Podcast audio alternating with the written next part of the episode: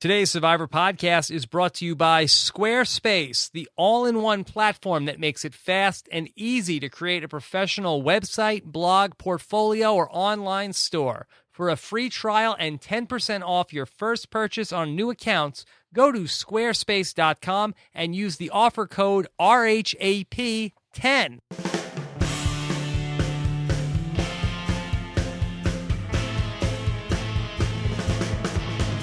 Coming to you live from my apartment. It's Rob has a podcast. And now here's a guy who is constantly verbally accosted by people who barely know him.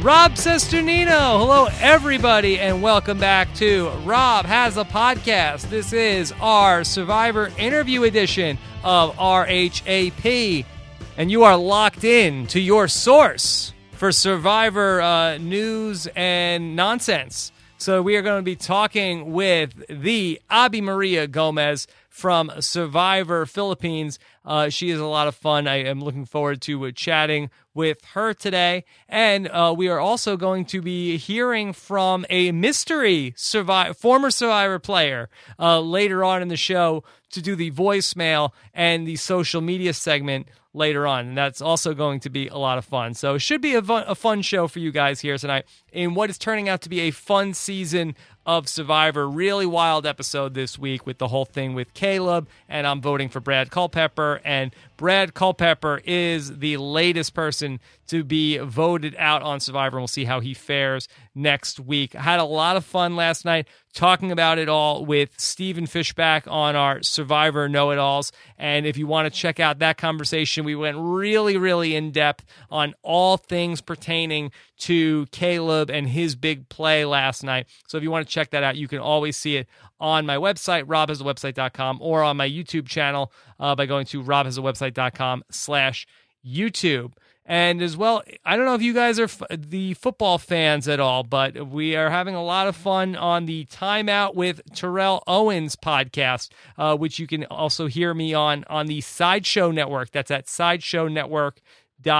sideshownetwork.tv. So before we get to Abi Maria, I just wanted to also let you guys know that the voting is open for the 2013 Podcast Awards, and we are trying to represent for RHAP and repeat as returning champions of the Best Podcast Award of 2012. We'd like to uh, retain that honor for 2013. So if you think we are worthy of a nomination for the Podcast Awards, the awards are open for nomination at podcastawards.com. They're letting you vote. I believe it's through October 28th. So if you want to check that out at podcastawards.com. All right, everybody. We've got a very fun guest with us on the show today that you know her from Survivor Philippines.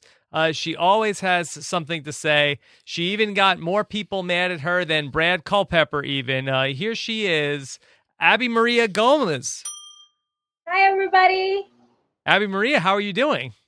I'm doing great. Thank you so much for asking. Yes. First now, of all, congratulations on the baby. Oh, thank He's yes, thank, thank you very much, Abi Maria. We appreciate it. You're welcome. Yeah, and so Abi Maria. Now, if you're listening to the audio feed of Rob as a podcast, uh, you, you, can't see that we are on we are on video. If you want to check that out on my YouTube channel at robhasawebsite.com slash YouTube uh, in the archives. Abi Maria is wearing a Tandang buff around her neck today. Yes, I am. You, re- you are, yes, you are representing Tandang even still. I'm I'm representing Survivor Philippines. I hope. Yes. Okay. Well, nobody from Survivor Philippines on this season of Survivor Blood versus Water. Did that make you sad? Yeah, I was really hoping to see RC play. Even though everybody thinks I don't care for her, I really was hoping that she was going to come and play a great game with her dad. You know, she deserves it. Oh, because I was going to ask you about that. Did that make you? Uh, so you were sad that RC didn't get to come back and play again? Yeah, she was really eager to make a mark. It was her her turn to show everybody what she's got, you know? Yeah. How do you think she would have done? Well, I would hope she would do really well. She um would need to just uh, not get too paranoid on people, and I think if she could, you know, like tone that down a little bit, I think she could go far and try and tone down how good she's at challenges too, because that can be a threat in the game as well, you know. Yeah. But she's really smart. All right. Well, and got the looks. Yeah. Well, we were talking uh, just uh, a little earlier when we set this up that you were saying how much you uh, really like this season, and hasn't this been a lot of fun through four episodes? Oh my god, I'm so surprised. Before the season started, I wasn't excited at all because I'm like, what the heck? Like, who's gonna play good survivor against their loved ones? And I'm watching it right now, and I'm like literally seeing, sitting like at the end of my chair every day watching the the, the game. It's like awesome, awesome twist. Yeah, well, this was a really crazy episode this week where we had this big thing that happened at Tribal Council where Caleb says, Hey, I'm voting for Brad Culpepper, and this was one of the crazier tribal councils that I that I can remember. I remember you guys had some pretty tr- uh, crazy tribal councils in Survivor Philippines. Uh, specifically, I remember when Lisa Whelchel tried to get Malcolm out Malcolm for having the idol, and Malcolm put the idol on. How does this tribal council from last night compare to that one where Malcolm then put the idol around his neck and said, "I'm playing this thing," uh, and it got everybody got mad at each other. Uh, how crazy was that? It was such a ballsy um, tribal Caleb, I, I really, really want to give him props for playing his game. You know, like it was awesome that he stuck with the girls and just like shook things up. Like that, that's what Survivor is all about. You know, big moves. So he really, really proved that him playing on his own, it's probably going to work better for him rather than playing with Colton. Even though you know it's not awesome to quit. You know, it's like not seen as a good thing. But probably them as a couple kind of had any strategy going in the game already, you know, and it's working for Caleb. I, I liked the move yesterday. Yeah. What do you what do you make of uh, Colton? Or are you a Colton fan, Abi Maria? You know, I. It's not like it's disappointing when someone quits the game. When I was playing, when it was my turn, you know, I I tore my ACL the first day and I could have quit so many times. Like I was put on the spot. I was like such the underdog. Everybody hated me and I stuck with it. I mean, he was a sissy. He should have like tried and fight it, but I don't want to judge. I hate judging people. Like I said before, maybe he had something pre-game worked out with with you know how they make all these pre-game alliances and you know, when he saw things not going his way, then he just decided to just quit rather than look outside the box. It's disappointing. I wouldn't say that I hate him, but I can see other people playing a more honorable game this season. So I would I would think that I have other people that I am a fan of the game right now. okay, well, the, you, so uh, you you don't say that you hate him, but you do say he's a sissy. Is that uh, those are harsh words, Abi-Maria? well, you know, English is not my first language. Okay. I use what I have. Okay. I'm not trying to be offensive. All right, so that's okay. Well, that, I'm glad you uh, cleared that up.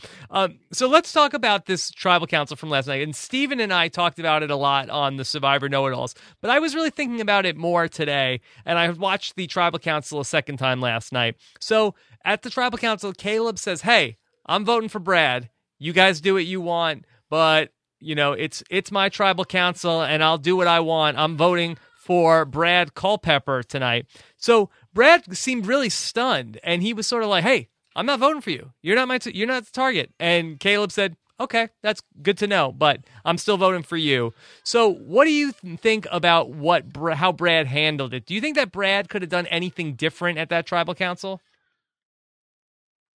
Yeah, he could. He could have like tried and be a little bit more humble, step down a little bit, you know, like the whole like leader figure. He kind of like reminds me a bit of Skupin in our tribe Ooh. when we were playing. Yeah, because you know, even though Brad is getting more of like a really like leader figure um, at it, Skupin and I weren't getting along because of the same reasons. Like Skupin was too like of much of a too much of a leader so that made it difficult so yeah maybe he could have definitely like handled himself differently at tribal he was a little bit too like arrogant mm-hmm I Yeah. yeah, I wonder if there's anything that he could have done because I kind of feel like that there wasn't. I mean, if he would have, you know, done as as you said, maybe been more humble. Like even if he came back and said, "Oh my God, guys, I, I'm so sorry, uh, Caleb. I, I promise you, with that, I will change my tune. I will change my act." Do you think that that could have potentially changed anything, even to throw himself, say, "Oh my God, I'm I'm a 100 percent with you, Caleb. I promise." That I'll make it. I'll make it. I'll make it better. it could have changed for the future because you know there is the the the the, the redemption island uh, twist so you know maybe like in the like if he wins redemption island right now it could change his game for for you know if he's looking forward at what could happen within the tribe you know and what's to happen in his future game not at that moment at that moment you know when caleb changed his mind i think that brad was like you said, he there is nothing that he could have done to save himself. What about the other way? You know, we're saying, okay, maybe could he have thrown himself on the mercy of Caleb and, hey, I'm sorry, let me take it back? Because I don't think that would have changed anything. But Brad continued to vote for Ciera I, at the point that Caleb says, "Hey, I'm I'm voting for Brad. Everybody else here should vote for Brad." Should Brad should Brad's approach have been, "Hey, you know what? I wasn't voting for you tonight, but now I am." And Vytas, Hayden, I think we should all vote for Caleb because he's he is this is very dishonorable what he's doing. Uh, Ciera and Katie, I think we you guys should vote for Caleb too. Why not make the point that everybody should pile on voting for Caleb? Well, that would that would be a very aggressive move and a very smart move on his side. That would, yes, he should definitely have done that. But you know, Caleb, Caleb, I don't know how to pronounce the Yeah. guy's name. Caleb, Ca- I, I believe to- it's Caleb. Caleb, Caleb, Caleb needs to, to, to play his game too. I mean, it's like you know, both of them are, are, are being their, you know, they're having their ego. They're ha- they're being their alpha males there. You know. Yeah, because the crazy thing, the crazy thing about this, and we also said it was sort of like your buddy Malcolm last season, where him and the Bros, when they got to tribal council and they voted out Philip, that they basically said, "Hey." We're all voting for Philip. We think you guys should vote for Philip too, because but they all had immunity uh, in that. And what's crazy about this last night was that Caleb did not have any immunity. He did not have an immunity necklace, didn't have an immunity idol, um, and he also didn't get any votes for him, which was kind of crazy because you never see somebody make a move like this on Survivor when it's like if Caleb was the person who was going home, and maybe in his mind he believed he was the person going home, but he wasn't. He didn't even get any votes cast against him. So he really was totally out there exposed. He could have totally gone home and nobody even voted for him.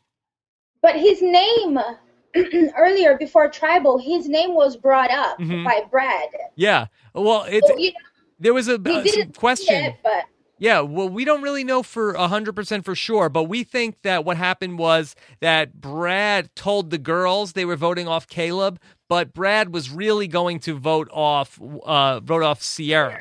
And yeah, that and that Sarah's been lucky. yeah, and he, and Caleb was the fake person who people were voting for.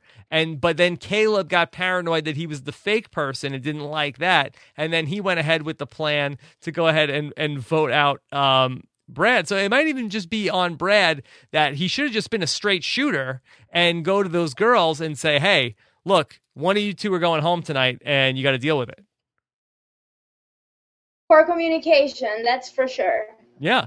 So uh, Brad may have just outsmarted himself here with, with all of this. Do you think is that in your survivor experience, do you find if the person who's going home, is it better to tell them, "Hey, you're the person going home," or is it better to lie to them and say it's somebody else? Oh my God. When you know that you're the one going home, it makes it so, you know, it, it all depends on what kind of a personality you have. Like, when I knew that I was going home, it was just like, I, I felt like the battle was over. So sometimes it's, it's, it's better to not even know. It's just, just, I, I, I don't know. Yeah. I don't know. There's there's no one blanket answer because there's so many times when you don't tell the person and then you know bad stuff happens or then you do tell the person and bad stuff happens. But this was definitely one it's probably more often than not it's better to not tell them. But this was an instance where if brad was just you know honest with everybody the, the whole way through here there wouldn't be the whispers with the girls of you know why is he plotting with them and all the stuff that really It's made like- caleb paranoid like what Aras said. Last um last episode before um Colton quit. Like Colton was freaking out and he was so paranoid, and Aras was Aras. He was like, you know, you never know what's gonna happen. People like make mistakes every freaking minute in this game, so you never know. A name can be talked at the beach at the tribe like five minutes before tribal, and then something crazy can happen. Jeff Jeff can ask a weird question, and everybody's gonna be, you know, not knowing what to do. So it's just you never know. hmm Now, I feel like they wasted you, Abi Maria, on a season that didn't have Redemption Island because I think that if we could have had you on this season, uh, going to Redemption Island and then coming back uh, with everybody out there and being being able to say whatever you want, what would you have said to Brad Culpepper if he voted you out and then you came back to Redemption Island? you really do want me to say it. well, could you? Mara, you are such a moron. You idiot. You moron. what a waste! I would have called moron and an idiot. Yeah. I'm telling you, he's Skupin of my tribe. This is Mike Skupin of my tribe. You I would have thrown a coconut in his, in his head. What about that? Yeah, you said these things to people when you were still in the game, let alone at Redemption Island. I'm sorry? You said these things to these people uh, when you were still in the game, not even on Redemption Island. I know, right? Yeah. That would have that would have been good. Do you like how the game goes with Redemption Island, where people are able to go and come back and tell anybody anything they want? Well, they're having a second chance. Chance. It's not like you know. It's it's like life. Sometimes you have a second chance chance in life. So it's it's, it's pretty cool. Yeah. I mean, it it really does shake up the game a lot. So it's yeah. All right. Well, the big thing that happened at Redemption Island last night was now they have this whole thing with the hidden immunity idol and the hidden hidden immunity idol clue, and this also factored in on Survivor Philippines. Um, back when it was, uh, you found the hidden immunity idol without the clue, but RC had the clue. Is am I remembering this correctly? RC and I found the clue together in the bag of rice, and then her and I were tight because we had this clue. hmm Um, but then, you know, I went a little bit um, psycho on her. Right. I went a little overboard. I, you know, I should have kept her um, a little closer. I was a little bit too uh, blunt, but um, you know, and, and then I took the chance and I found the the, the hidden immunity idol by myself. Yes. But then Pete tried to get RC voted off by putting the hidden immunity idol clue in her bag. Do I have that correct? Yeah, that was his his his great move on Survivor. Okay, so but we have here, even in Survivor Philippines, using the hidden immunity idol clue to try to get somebody voted off. And so this on this season, after two weeks ago, when Candice gave John the clue to the hidden immunity idol, then he ended up uh, being the being one of the reasons why he ends up getting voted off. So now everybody says, okay, well, if you get the hidden immunity idol clue, that's bad. So Candice gets a chance to give the clue away, and she gives the clue to Monica. And Right. so Monica then is told by Brad Culpepper, throw it in the fire. Uh, to which she does. Do you like this idea of throw the clue in the fire? You know, I've been reading a bunch of blogs and I've been, you know, thinking about this. Sure, you're a target when you have the clue. Everybody knows that you have it. But isn't it like how you play it too? Because when I had the clue and I had the idol, instead of playing it like, oh, I don't want anybody to know, I kind of used it as a way of kind of like protecting myself because I felt that with a clue it's just like another person. So like you're two. So if someone aligns with you, you got the power of saving that one person too. It's all like psychological. And when you're there, like there are so many ways that you can just fuck with each other's brain, you know? Right. And Abi Maria, I you tried use it for my advantage. yeah, and, and you even tell people you have clues to the hidden immunity idol when you don't even have them. I made them up. I created a fake uh, here. I created the the magical flute. You know, like I ripped one of those clues apart. I just went all crazy. I was a wild card for sure. Yeah, you're not gonna burn. People do. you're not gonna set anything on fire now, right? Any of those clues that you have at your house? Oh no no no no! They now are my uh my, my little treasures. Okay. we, and you would never throw one in the fire, right?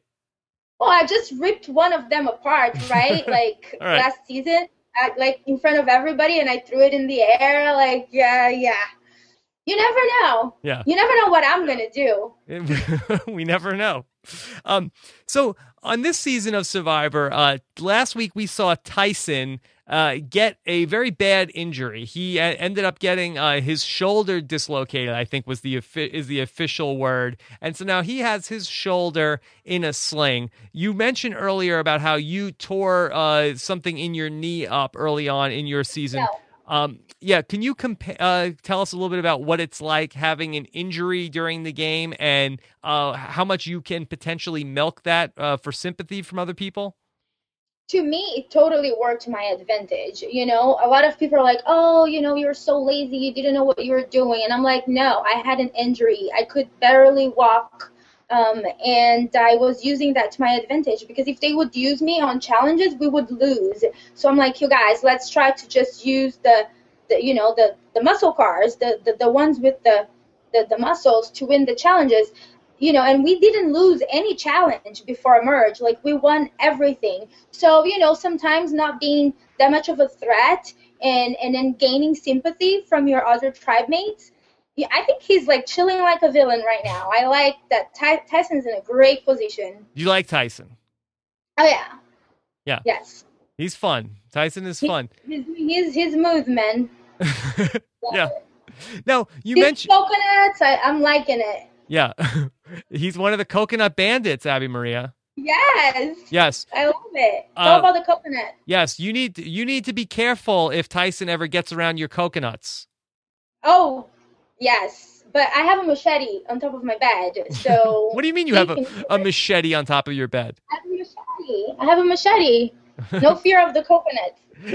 Isn't that very dangerous to put a machete above your bed? No, it's my. No, it's okay. Yeah, what happens if there's an earthquake? it protects me. yeah, but It's I'm dangerous for, for the bad people. I'm worried it's gonna fall on you when you're sleeping. No, it's not gonna fall on me. It's it's it's, it's secured. Okay, is that a shield also above your bed? No, that's one of those um hats that they wear in the Philippines when they Oh. go uh with the rice thing. Yeah, okay. Not a shield. Yeah. Uh, so you mentioned about how your tribe didn't lose any challenges in the first half of Survivor Philippines. Now we have this tribe of returning players, and they haven't lost any challenges either. Now, do you think it's a good thing for a tribe to never lose any challenges before you get to emerge? Because it was not a good thing for Tandang. No, it's not. After watching the season, uh, it's definitely not a good thing. It's actually almost a better thing if you keep on losing like Matsing did, um, because then you can really cut, you know, cut people off early. You know, people that are threats, and and, and you know, Yeah, because on your season, you, you see the fractures. because the way it played out in the Philippines, and I know there was three tribes, so it makes it a, a little weird. Um, but you had Denise and Malcolm that nobody was worried about because there was only two of them, and they end up going all the way to, to the final four. And then you had Tandang, which had so many people, had such a big uh, numbers advantage. But you guys were like, "Hey, oh, we can finally get rid of some people that we've been waiting to get rid of." Yeah, but then at that point too, people already had created relationships with each other, and you had too much time to be hanging out with each other and getting like you know too close that it made it like easier to go against their weak points and vote them off too. Like Denise and Malcolm were like so close because they had such like a warrior story coming from Matsing. It was really dumb keeping them to the end. yeah. Well, hindsight's twenty twenty. But for these for these players on the returning players tribe right now, do does the idea to throw a challenge come up at some point along the way? Like do you want to try to throw throw a challenge? I mean this is four episodes now. I imagine we're about 12 days into this. Like does that conversation happen? I almost feel like Brad has been throwing challenges because I think that that's one of his strategies with his wife, Monica, so that she can stay longer and then they can possibly meet, you know, after afterwards when the merge happens. I almost feel like that's happening right now because how can that tribe lose for the tribe of moms and a guy with like one arm? Like it's crazy. Uh, so you think you think Brad Culpepper is throwing the challenges for the new? I think he, I think he probably is not doing his best. Maybe he's not getting enough food, and you know he's a ball player. He needs his his you know he needs his protein. Well, it seems like they the tribe does pretty well. It just seems like when they get to the, down to the puzzle, they can never seem to get the right team to uh, win oh, on the puzzle. So they've been working on their muscles, not their muscles. right, right. Um, you know, you played with a professional athlete um, like Brad Culpepper in Jeff Kent. Um, now, you guys didn't know that he was a baseball player, but do, do you have any sense? Uh, do you see any similarities between Jeff Kent and Brad Culpepper? Not at all. Jeff Kent was so more like low key. I see similarities in um, Brad Culpepper and Mike Skupin. I don't see any similarities on Jeff and, and Brett at all. Like Jeff was so humble. Like I could never tell. I, I literally thought he was like a country boy from Texas, that he owned a farm and he had like cattle and stuff. No. Uh, do you think yeah. that I mean, would it have been better off for Brad Culpepper to sort of go in with like if had nobody known that he was an NFL player like Jeff Kent, who came in and said, "Hey, I'm not going to tell anybody I'm a baseball player." I mean, Brad Culpepper, everybody knows that he is a he is a football player. Would that have been changed the story at all for Brad Culpepper? Well, possibly, but it's not even like it's not even a reality because our season structure was so different than this season. Everybody knew who he was coming in. Maybe that's why he's like over the top already with who he is, and you know, I don't know. I'm not really. I mean, I haven't really been. Never really watched football myself. I don't even know who Brad Culpepper is. oh my God, you've never. I'm not a football fan. Well, I, I don't know. I think there's a lot of people who watch football who may not know who Brad Culpepper is, but uh, I can't believe you've never watched football. No, I mean I've seen a game here and there, but I was I was raised in, in a different country. Like I didn't even go to college here. Yeah. I went to university later. Like I'm, it's not part of my culture. So you would be very impressed if there was a soccer player that was on Survivor with you. Maybe, yeah. Yes, that'd be very, very impressive. Um, yes. Let's talk about the Redemption Island battle that's coming up. You know, a lot of people expected that Dr. John was going to not try his hardest um, in the Redemption Island challenge. And I kind of thought that what he might do is like get his puzzle built up like, you know, 90% of the way and sort of wait for Candice to get there. Whereas if Candice, for whatever reason, was struggling, he could have potentially let her finish her puzzle before him and he could have bowed out. But he wasted no time. He went through the puzzle all the way.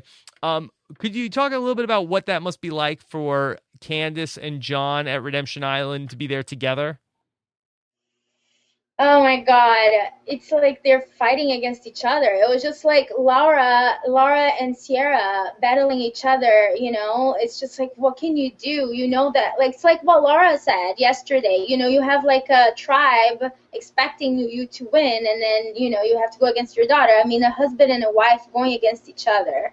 I mean, Candice probably knows uh, you know how how how impressive his her husband is. Um, so she probably knew that he was going to win anyway. So it really doesn't matter to the two of them who wins it. Like if he wins a million dollars at the end of the day, he's going to bring it home. So who cares? Okay, let's talk about this tribe of new players and what where do we think we go from here because now we're down to just five people left in the tribe, and now we had this big shakeup where Brad Culpepper goes home. Now, do you think, first of all, do you think that the tribe of new players uh, are they, are they going to even be able to win a challenge here, or are they just doomed like the old uh, Russell Swan tribe from uh, what would what was that tribe's name? Uh, it was Matt, Matsing. Matt Singh, right? medicine. Are they just doomed like those guys? I hope not. They do have the muscles. Let's see if they can use those muscles too. Yeah. I mean, I I I, hope they will win next season. Well, or I mean, next episode. Yeah, we'll next episode. we'll see, but that's why I think it was it was not the best decision to get rid of Brad Culpepper because it's like, okay, yeah, he was bossing everybody around, but he was also helping them win to, win a challenge. And I don't know how these guys expect to They win. a- never won a challenge, so it doesn't really matter. I guess it's like the old sort of thing. Hey, we could lose with Brad Culpepper or we could lose without Brad Culpepper. It doesn't make a difference. But they were at least competitive in these challenges. They kept they just kept coming up a little bit short. But now they, I really feel like they have no chance to win immunity. So that I feel like they're almost certain to go back to tribal council next week. Let's see what happens next week. We'll see what happens. Well, let's let's try to predict what's going to happen next week. All right. So now Okay. you have Caleb, you have Hayden, you have Vytas, and then you have Ciera and you have Katie, who admittedly I feel like we don't know too much about the uh the two women on this tribe. No. Other than they're not good at puzzles. yes. not too good at puzzles. So what, what do you think how do you think this breaks down when they go to tribal council next week? Do you think is it that Caleb has the two women with him and they take out Hayden or Vytas? Or do you think that the three guys stick together and they take out one of the women? Or do you think that the two women say, "Hey, let's get rid of Caleb because uh, we didn't we didn't like that stunt he pulled last week"? I don't think the woman would get rid of Caleb because Caleb uh, saved them, and I think that who would be in trouble? It would be um, what's the blonde girl's name again? Right, right. Uh, Katie. Katie. Katie. I think Katie would be in trouble. Okay, so you think Katie could be the one to go? Yeah, I think Katie would be the one in trouble. See, I think though that Vytas and Hayden, I think they probably have a good relationship with the women, and I think that you know, I, I really think Caleb is going to need to do some damage control here because the guys were all tight, and the guys said, "Hey, we all have each other's backs," and then Caleb comes up with this plan out of nowhere at Tribal Council, and I got to say, if I was a Survivor player out there, this would annoy me that somebody in my alliance is just totally going out on their own and and making up their whole plan without talking to me about it first. Yeah, but he's saving the girls. Yeah. And I think considering that, you know, Colton's reputation, I might say, hey, you know, I thought I knew this Caleb guy. I think he's another Colton. maybe if they're gonna judge him based on on his loved one, Yeah. it's I- a really tricky season because there's so many factors that you got to factor on there's so to make decisions. It's really tricky. there's so many layers and I really do feel So like I feel like we always see Vytas talking to the women. I know that Hayden probably gets along good with the women. So I do think that it's not just so cut and dry where it's like, okay, well now Colton has the two women with him and they're going to vote out Vytas and Hayden. I really think this is a very fluid situation on this tribe. It's going to be interesting. It's, it, it seemed to be fluid, but then last tribal, what happened? It wasn't fluid at all. It really like got torn apart. Like you know, we went, we we as the viewers went in thinking that Ciera was going home, Mm-hmm. Yeah. and It, wa- Ca- Ca- Caleb threw in like a trump card. It's really tricky. it's very tricky. All right, we'll see how it's how it's going to go. How about on the tribe of returning players? Is there anybody that's impressed you on the tribe of returning players so far? Um, I really like Aras and I really like Tyson. I think they're playing a great game. Um, Laura's been doing really good too. Which one? Um, hmm? Which Laura? Oh, Laura Moretti. Yeah, Morett. Yeah. Yeah, yeah. I really, I really like her game. And yeah, so far those three, they've caught my attention. How about Kat? I feel like Kat is a little bit of an Abi Maria. Do you think she's uh got a, got a chance here? or You think she's in trouble? Is she a little bit of an Abi Maria? I think a haven't little bit. really seen much of her Yeah, this season. yeah, she's I- been a little. She's been on the shadows. I haven't really seen her personality shine yet. Yeah. Through. Okay. All right. You want to take some questions from the uh, listeners of Rob has a podcast? Yeah, I hope I can answer them. okay. All right. So uh let's see. Uh where do we want to start? Okay. Well, here we go. This is a question. We got this all in many different variations from our listeners. Uh Taylor Cotter wants to know who are this season's biggest morons and idiots? Uh Michael Norris wants to know who from this season is honestly a moron. So uh in case we haven't covered it already, who are the morons and idiots from Survivor Blood versus Water? I think Brad has been the moron and the idiot. I'm sorry, Monica. I don't know you guys, but uh, he's reminding me of like my life in the Philippines with the leader, and it wasn't fun. Yes. Uh, so, so he's uh, very Skupin esque for you. Very Skupin esque for me. okay. Uh, is any is anybody else is anybody else uh, coming off like a moron or an idiot? Mm, I mean, Colton, forgive me, but anyone that quits the game would be considered a moron and an idiot. Is that more of a of a moron move or an idiot move to quit the game? Isn't it the same thing? A moron is an idiot, and an idiot is a moron, isn't it? I guess so. I guess so. All right. Uh, let's see. How about um, you know, a lot of people may not know this about you, but you were originally supposed to be on Survivor Tocantins. Is that correct? Yes, that's true. Okay, so Forrest Beeser wants to know if you were to play Survivor again, uh, who do you hope to play with it? And if you were on Survivor Tocantins, uh, as you almost were, how would you have done? Now, you could have almost been on a season with Tyson. I know. I actually remember um, when we were doing casting, uh, when we were uh, at the hotel and going to all the interviews. I remember seeing him at the pool. So it's really cool to see him um, play. Um, I think that who would I like to play with? Now, was Tyson stealing anything when he was at the pool? He was rubbing himself with baby oil. Whoa. good, good grief, Tyson. hey. Who knew? Um, so yes, very good memory. Uh, I'm sure that if you when you see Tyson rubbing himself with baby oil, you don't forget it soon. He's been rubbing arrows pretty often at the, you know, at the season. I don't know. We need to send them some baby oil to the island. Is that a good sign for their alliance when uh, there are two men? Romance. Uh, yes. Okay. All right. So, and you think you, uh, anybody else from that? Did you end up watching that season after you were almost on it? Um, I was pretty pissed that I didn't make it, so I didn't really watch much. But the girl that took my place, I was really glad that she was the first one to get voted out. Oh, they Sorry, they, they put Carolina on instead of you. Duh, she, she was the Latina. Oh. The stereotypes, man. What about Coach? Would you have gotten along with Coach?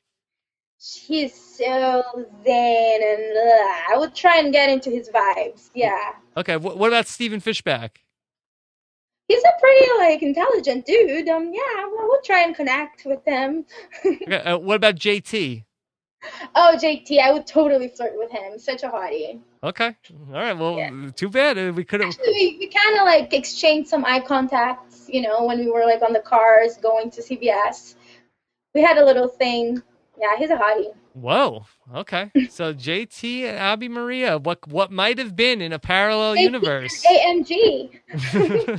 yeah. um, all right. So let, us see. Uh, this is an interesting uh, question that that came up today. Uh, Gary Dreslinski uh, points out an article that came up on the uh, NPR.org uh, blog that was from an author, Linda Holmes, who writes the pop culture Monkey See blog. And she writes an article, which is, I'll post a link to it on the Rob has a website, but a very interesting article about how sexism is silently killing Survivor. And we're actually going to try to get Linda on the podcast uh, sometime in the next uh, week or so to talk about this discussion uh, more fluidly. But um, basically, uh, she talks about a number of different things that she points out are is uh, sexist behavior from the contestants themselves and even Jeff Probst and uh, some of the producers of the show. And uh, one of the things she singles out was when at Redemption Island, we have the whole thing with um, Candice and John, where Jeff says, All right, John, who you want to give the clue to? And Candice says, Oh, give it to Monica. And then Jeff says, Oh, hey, you always let your wife tell you what to do? And then when it comes down to Monica getting the clue, then uh, Brad Culpepper says, throw it in the fire. Throw it in the fire right now. And throw it in the fire. Monica says, hey, think I'm going to go down and uh, throw the old clue in the fire. And Jeff Probst doesn't say, so you always let your husband tell you what to do? Uh, so do you think that there is an issue uh, with Survivor and sexism?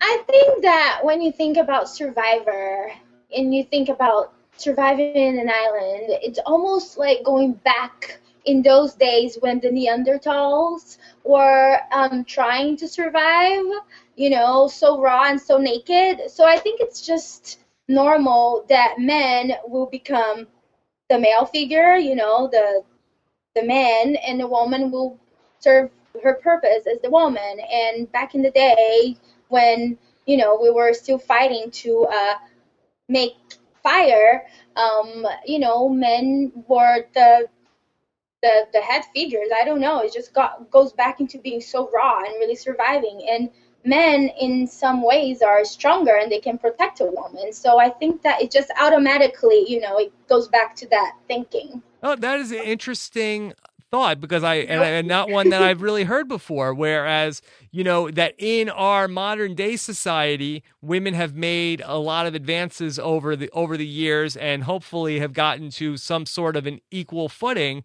But whereas when you go out on Survivor, you're no longer in 21st century culture that you're in a much more primitive culture and that you, you, that the advances that are made yes yes it is 2013 but when you're out there and you know you don't have any plumbing and you're eating from you have a you know a, a couple sticks for a house that maybe things have somehow gone gone backwards and uh, we are in sort of a more primal culture uh, that's an yeah. interesting thought i'm not sure uh, if if I agree with it or not yet, but it's definitely a, a interesting thought to bring to the conversation. It's human behavior, you know. The male always have that ego. They always want to be the there is the the alpha male, you know. You call it the alpha male thing, and yeah, you know, we have evolved and developed as uh, humans, and there is like so much feminism now and women trying to be equal to men, which I think it's fine.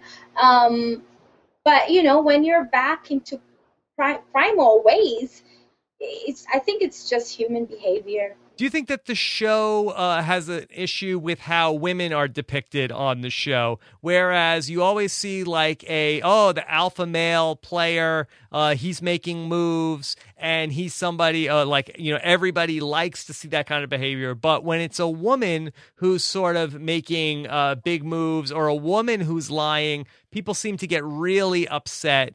And, you know, let's go back to Dawn last season where Dawn had the big lie or or she ended up betraying Brenda and people killed her on Twitter. And I do believe that if that was a man who did that to Brenda, he would not have gotten the same sort of uh, response. I know there's a lot of other factors at play there, but do you think there's anything to that?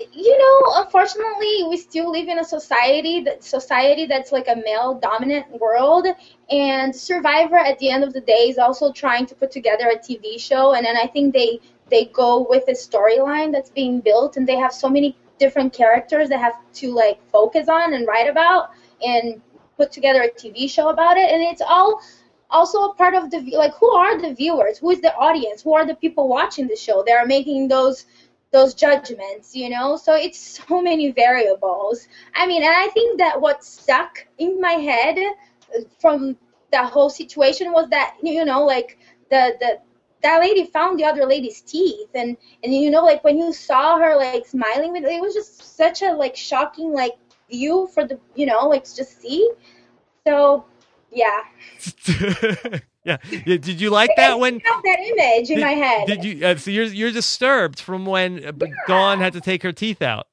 Yeah, and the whole story, you know, Brenda found her teeth. It's just like, wow, she could have been the whole, you know, last quarter of the show, like walking around with her teeth. Like you would think that she, you know, that I don't know. I felt bad for Brenda, but then I felt bad for Dawn too. It was just so messed up. You felt bad for everybody.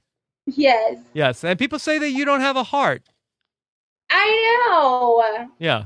See, Abi Maria is very sensitive. Yeah, I don't think people know this. You do have a tough side. yeah. All right. So um, this is from uh, Carolina Oksanen wants to know if you and your mother Vera were cast in place of say Tina and Katie, what would your starting strategy be? How how would your mom do on Survivor? Guys, my mom doesn't even speak English properly. So It's that even. so Did you guys watch her trying to do a challenge with me? It was comedy. So maybe she would do good because then people could. Uh, she wouldn't be telling lies about anybody. That people people might. Uh, she might be under the radar. Yeah, I think she, I think people would just love her very much. I think she would be maybe a Siri. Yeah. Okay. I, she could be like Siri. Siri, yeah, not Siri. Siri. Wait, wait, Siri or the woman on my iPhone? No, Siri, not the woman on your iPhone. Okay. All right. Good. Well, that would Because my mom's name is Vera, not Vera. Oh, I'm sorry. Well, I'm sorry about that. So, uh, Carolina, get it straight, please.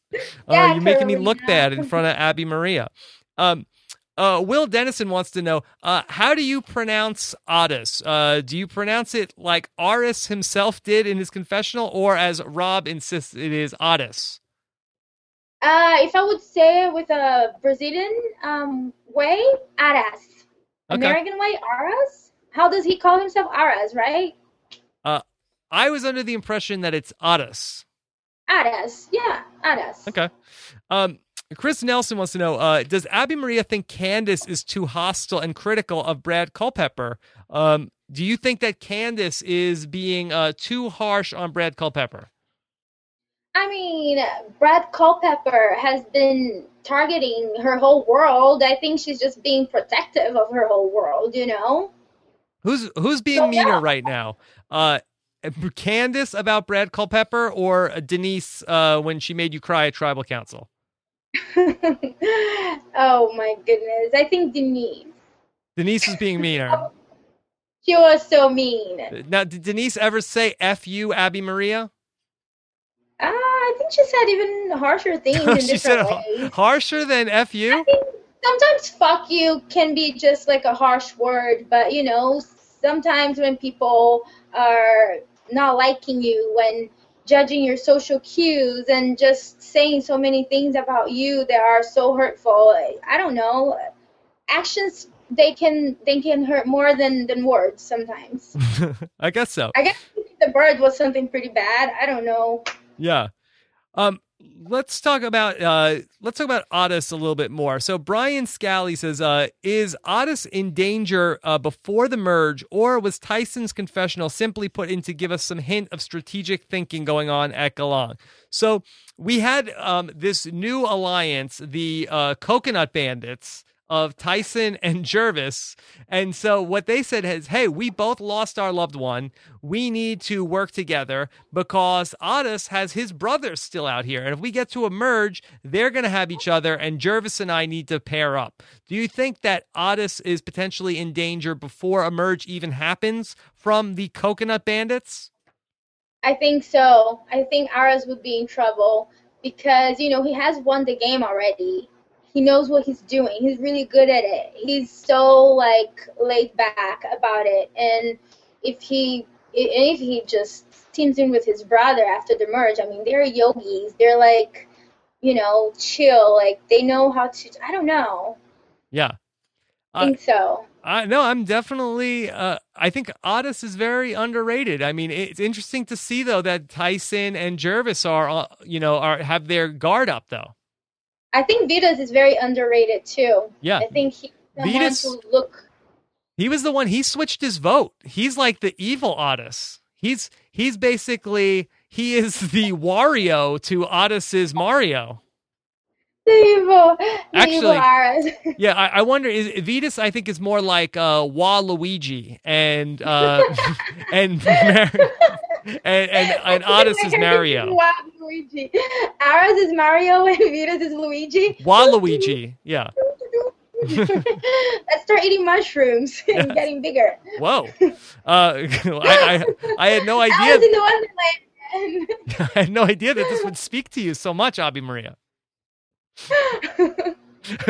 um, so um, let's see. How about uh, the uh, the old Rob's taboo buzzer? He wants to know uh, which of the Oh. coconut bandits would be more dead to you if you found out about their shenanigans, Tyson or Gervase? Who would you be more mad at?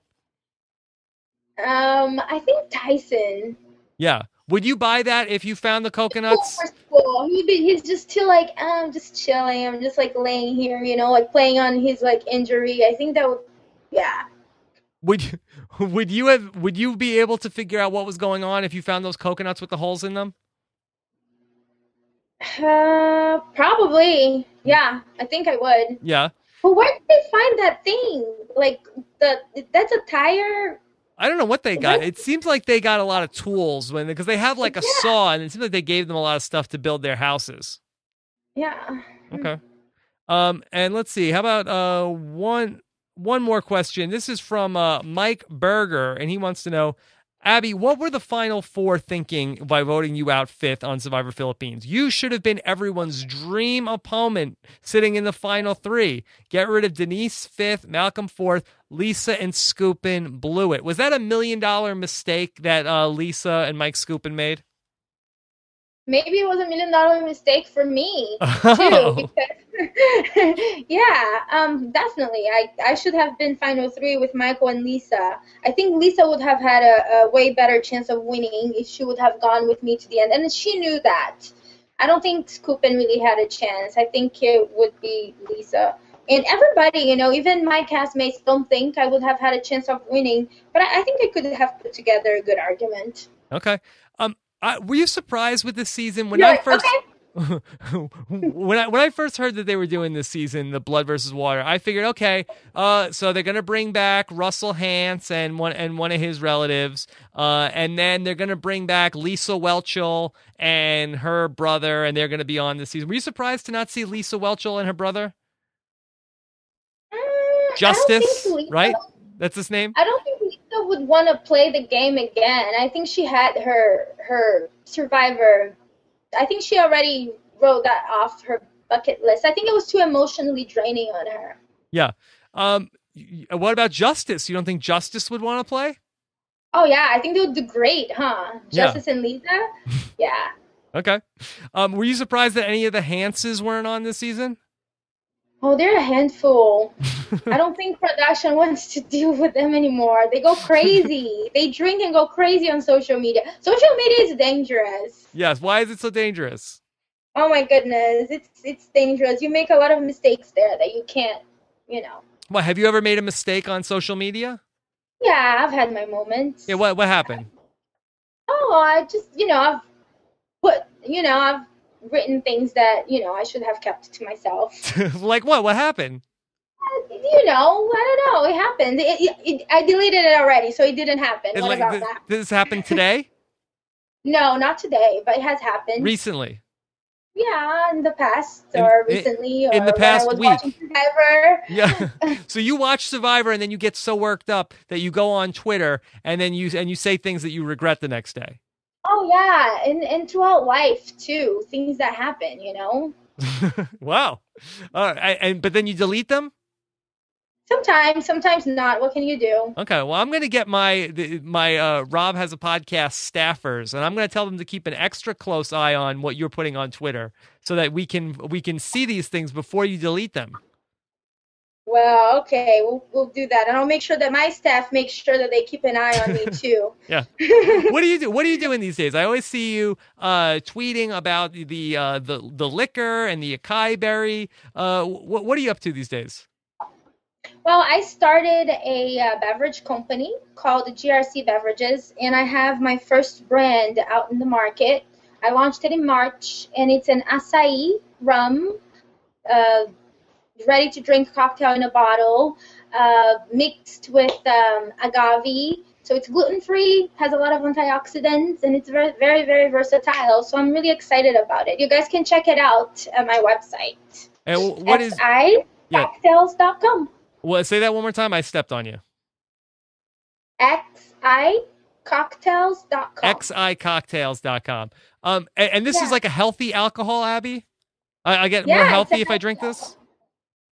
It's gluten free and it's low calories, and you won't get a hangover next day. I'm telling you. Okay, well, I Nicole is back into the uh, is able to drink again. She was uh, off the she was I guess on the wagon for uh, these last nine months, but now uh, she's able to get back into drinking some booze.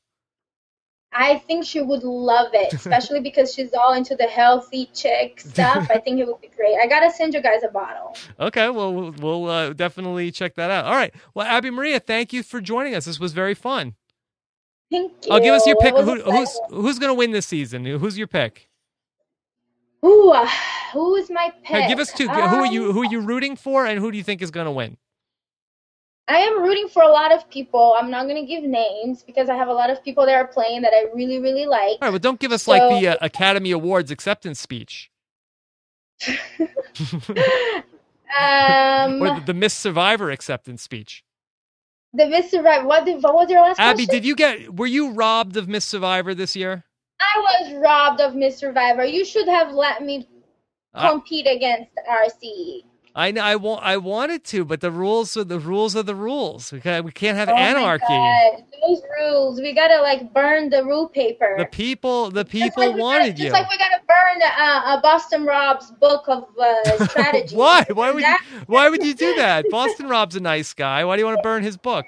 I don't know Boston Rob, and he doesn't know me. I don't know. I just think he gets too much attention. He he stole the show from from our last uh, uh, uh, season. You know, it wasn't about Boston Rob. It was about people that played Survivor. So you were you were season. mad when Don't Boston when book. you you were mad that Boston Rob came to the finale and got, and got to show his book. No, I'm mad that the castaways didn't get to shine at the finale. So- it was their turn to shine, So not Boston Rob. That pissed you off that they didn't let the survivors sit all, all the people from pre-jury sit on the stage though. I was pretty disappointed. Yeah, you were angry. And you were you glad that every disappointed. Yeah, were you angry that were you glad that everybody from Philippines got to sit on the stage? Yes. Yeah. Was, was there Everybody got their turn. was there anybody from Survivor Philippines you wish they didn't let sit on the stage? Yes. Who? RC. Oh. No, No, she was on the jury. She's on the jury. She gets the on. Do you think they'll do that just. I know. Um, do you think that they'll do that again this season? I hope not because it was stupid. Okay. All right. Well, we'll we'll, we'll see. We'll see. They was a mor- it was a moronic move from They- Jeff Pro. He was a moron. he, he you're saying he was an idiot that day. He was an idiot that day. Okay. Just that just that day though. All right. Well, Well, he was an idiot when he called me out and told people that I was the unliked one. yes. And, and and that's not true, right? Oh, I don't know. Maybe. Who knows? All I like me. That matters. Yeah. Well, if you if you're mad at Jeff Probst, how come you drink out of a Jeff Probst coffee mug? Oh, I'm just joking. I have a sense of humor. Isn't it America all about sarcasm? oh, my social cues are really that off. uh, so, Abi Maria, you're so good at sarcasm. I can't tell when you're joking or not. Really good actress. you're very good. All right. Well, Abi Maria, thank you so much for coming on. This you're a lot of fun. Thank you. Yeah. Uh, congratulations on baby Dominic again. Oh, He's thank- adorable. Oh, thank you so much, Abi Maria. All right. Well, we will uh, talk to you again soon. I hope so. Take right, care. take care. Bye. Bye. All right, everybody, there you have it. That was the Abi Maria Gomes, and she was uh, great as always. Always have fun talking with Abi Maria. We've got a lot more coming up in this show today. We're going to talk to our mystery survivor guest, and we're going to go over all of your voicemails and all of your social media from the former survivor players out there who always have a lot to say about the episodes every week on the Twitter. So I mentioned it at the top of the show that this podcast was sponsored by one of our uh, awesome sponsors, Squarespace, which is uh, the best place to go when you want to get a website made and not having to deal with any of the BS that goes along with making a website. Now, as you know, I I myself, Rob, has a website, and it is uh, really a lot of work to get a website set up. And that is what's great about Squarespace. Uh, what you can do is they have everything that's sort of just customizable.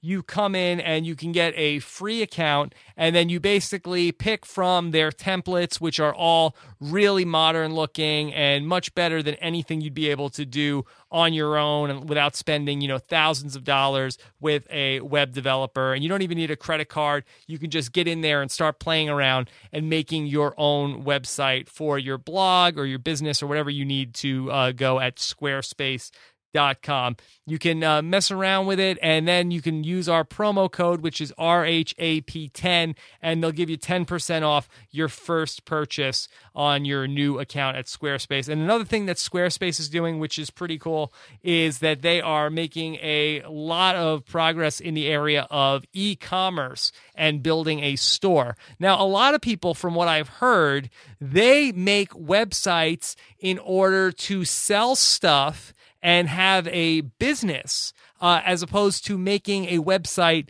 to make podcasts and spend hours and hours talking about reality TV. I actually didn't know this, that that was a, a practical reason why somebody would have a website. But apparently, there are a lot of people that are doing this, and Squarespace can help you uh, with this. Uh, that they can basically let you sell any type of product uh, all with one interface, and they let you do things like having an express checkout and help you to be, to a, be able to monetize things uh, without having all the hassle that's required for setting an online store. Uh, and you can do this in the United States, United Kingdom, Canada, Australia, Belgium, France, Ireland, Netherlands, and Spain, which are all places that people listen to. Rob has a podcast, believe it or not.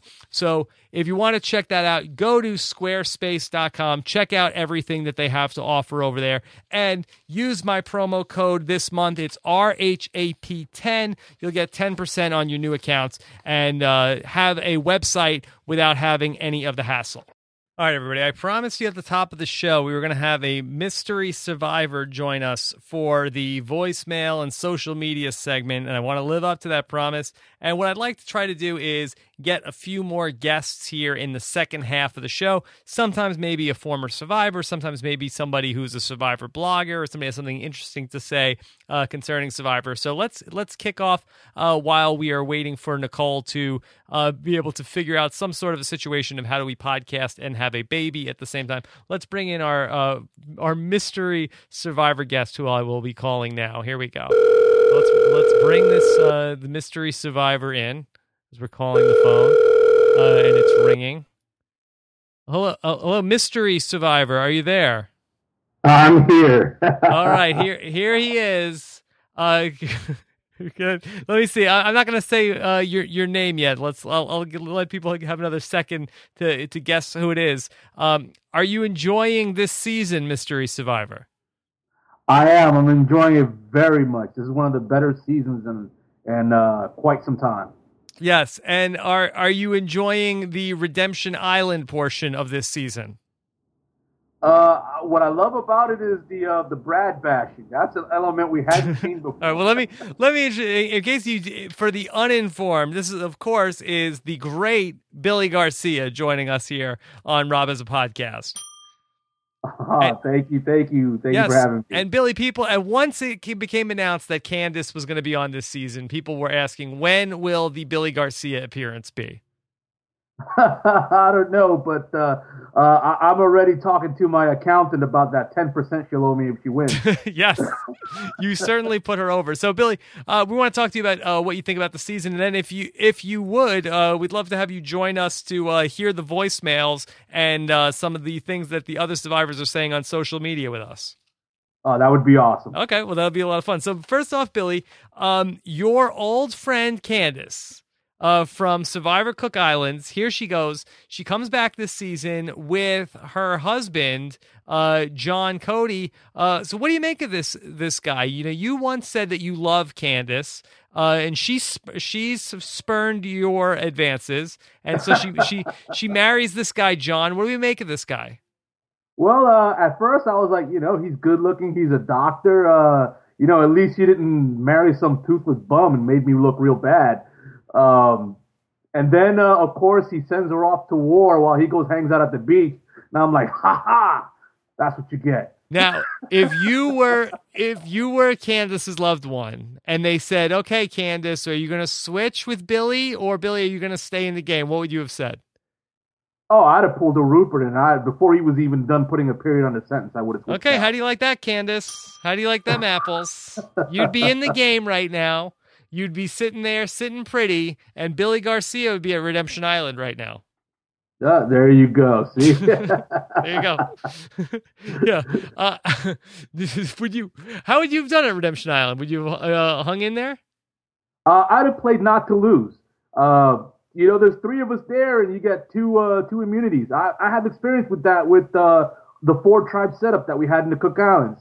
So I, I understand the concept. I uh, know how to work it well. So I'd have played not to lose until that last challenge where uh, one person goes back in, and then then I'd have went all out. Okay. So now we have this whole thing going on now where now Candice and her husband, uh, Dr. John, are both out there and they're on the Redemption Island. And they are now joined by Mr. Brad Culpepper. Um, what's been your take on Brad Culpepper this season, Billy? Oh, I love him. I love him. you were a He's my- fan. yes, he is my favorite person on the uh, on the Family Tribe. or he's not there anymore, but he was my favorite person on the Family Tribe. Uh, that dude, you know, he, he, you, when you get the great players, all right, they win, but they are so boring to watch sometimes. When you get the the the people like Brad, that okay, you know, he understands the game, but the you know he's a bit too overzealous for his own good. That makes for a fun season. Yeah. So you you like Brad Culpepper? I love him. I love him. Uh, I especially love his uh, his attempt at doing math. Like that was the best like confessional ever.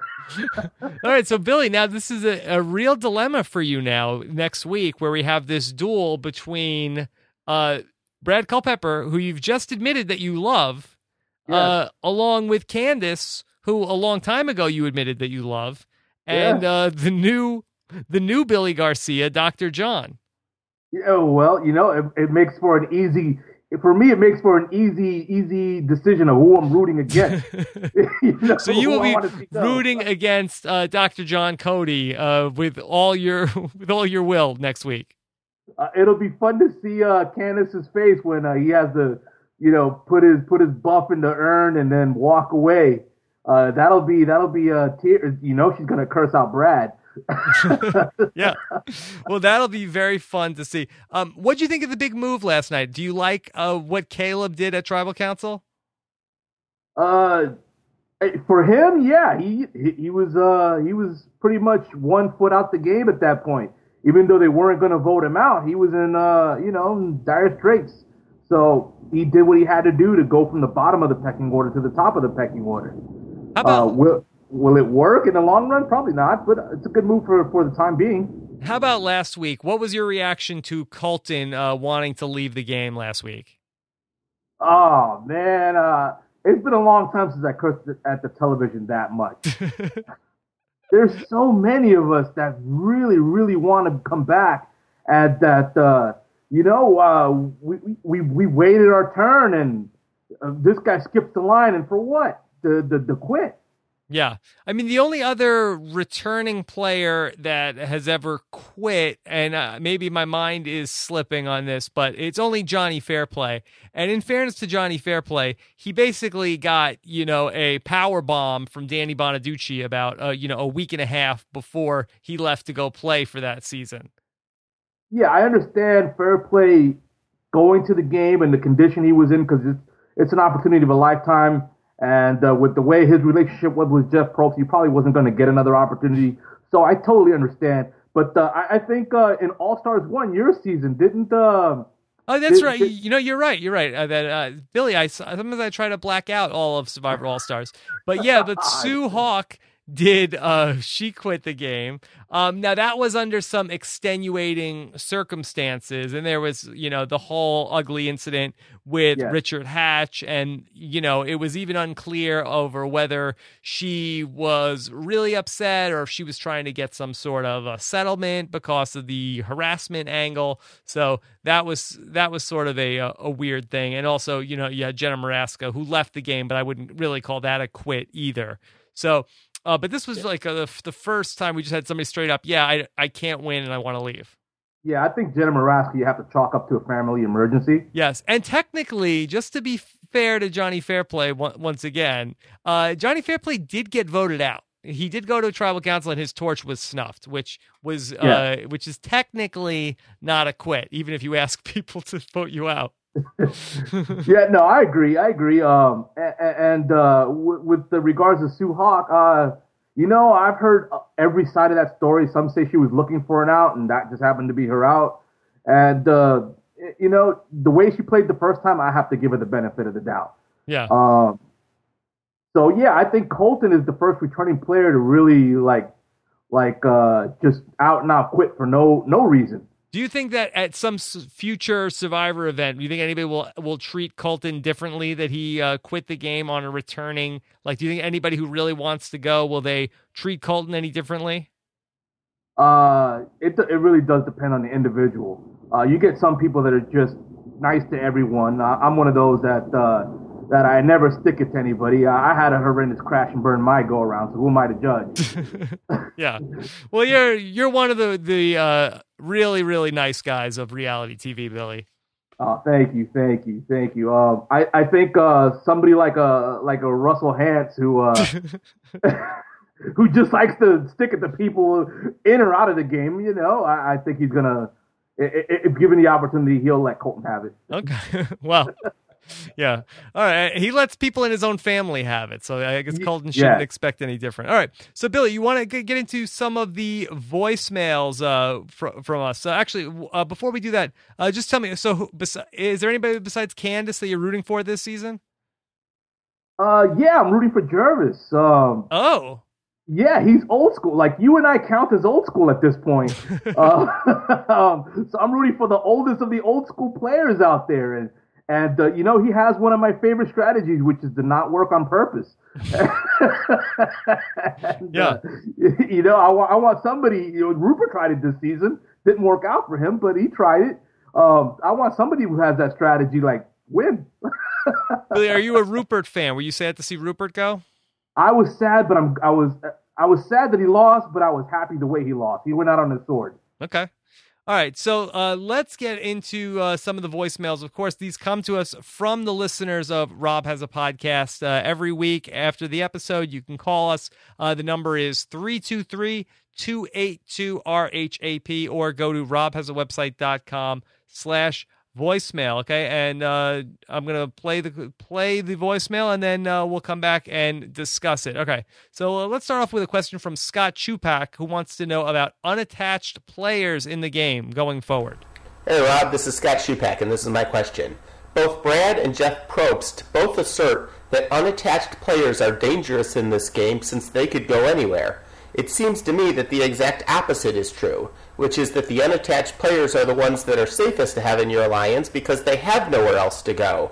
They don't have somebody to pick, to um, join with on the other side, and that the attached players are the dangerous ones because you don't know if they're going to stay with you or go to the other side to play with their partner. Yet nobody challenged it, and I don't think you talked about it on your show afterwards. So, what are your thoughts? Are Brad and Jeff Probst right or are they wrong? And is Brad just saying that because he has a partner and therefore doesn't want to put the target on him? All right, Billy. So, what do you make of this? So, Scott brings up an interesting point. Is the right move in this game? Do you want to target people who do have loved ones on the other tribe or don't target people who have uh, loved ones on the other tribe. Basically, the idea that if if the, there's nobody to care that they get voted off, then there's less blood on your hands. Uh, the way well, first of all, hi Scott, and uh, the way I see it, uh, the idea of, of grouping all the people that have loved ones remaining in the game you, you can't all sit at the end. It's just, you know, what are you going to have? An everybody alliance? right. I, I don't see that working out. Um, there's too many people. So I think the people that don't have loved ones left in the games, like the Gervase and the and the Tyson, uh, they, they can just play Survivor now. They don't have to play for two people. They can just play for themselves. Um, and yeah. not having the loved one you, you know, uh, even though I, I would see it as you have to break them up because that's two votes. That's automatically two. That's two against two votes for them, one vote for you. You have to break that up and somehow. I think it should be a bigger target. I think there should be some effort to break up the loved ones. Yeah, I think you want to break up the couples. I think that they, that is more of the target, and I feel like it was really only for Brad Culpepper because he was the Yeah. person that was getting the blood on his hands. That it was better for him to potentially vote somebody out whose loved one was already gone, so he wouldn't have to go to Redemption Island and then have somebody from the other team say, "Hey, screw you too, Brad Culpepper. We all hate you. You voted out my loved one as well. Uh, you're a real jerk." I agree, and I'll ask you this, Rob: Why would it be any different in this Survivor than in previous Survivors, where you get a couple on Survivor and people say we got to break that up? Yeah. So I think the move is still you want to break up people who are couples and you know potentially if you can read between the lines and sort of figure out who your partner is not working with. I mean there hasn't been any chance to sort of intermingle like for instance um Otis can't tell his brother, "Hey, we're in good with I'm in good with Tina, so keep Tina's daughter around." Maybe there is like a little bit of body language that's going on, but we haven't really seen that play out on the show yet. All right. So let's take another question. This one's about Brad Culpepper and it's from Josh Mims. Here we go. Take it away, Josh. Hi, Rob and Mystery Survivor guest. I'm Josh Mims, and my question is Do you think that part of Caleb's decision to vote out Brad was that he could possibly gain favor with people from the Galang tribe for getting rid of their number one enemy, Brad? Thanks. Okay, so this is sort of the other side of that question. Do you think that Caleb saw everybody get so pissed off that Brad called everybody hates Brad Culpepper on the other tribe, with the exception of Monica? Do you think that Caleb said, "Hey, everybody's gonna like me on the other tribe if I vote out Brad Culpepper"? Uh, first of all, hi Josh, and I don't think he was thinking that far ahead. I think he was thinking, "Save my ass now." that was it. Um, Yeah. that's that. Well, that kind of thinking is is like if you're right before the merge. I think there's still some distance before the merge, so uh, Yeah. I, I think that's uh, that's unlikely that he was thinking that far ahead. I think it was clearly an act of self-preservation right now. Yeah, I think you're probably right. I think it was just a perk of what he was doing that the people in the other tribe would say, "Oh, okay, that's pretty good." Um, so uh, kudos to Caleb for getting an added benefit to what he did. But no, I don't think that that was the primary motivation for what he was thinking. All right, here's a question from Ryan Hockley about Tyson. Hey Rob, it's Ryan Hockley calling. Um, I just have a quick question about Tyson. He said he wanted to play up the fact that he was injured, so he didn't seem like much of a threat after the merge. Um, how do you think that's going to go for him now that he did well both parts of the uh, immunity challenge and did them both pretty well, and his tribe ended up winning? Um, that's my question. Um, have a great day, and I'll talk to you soon.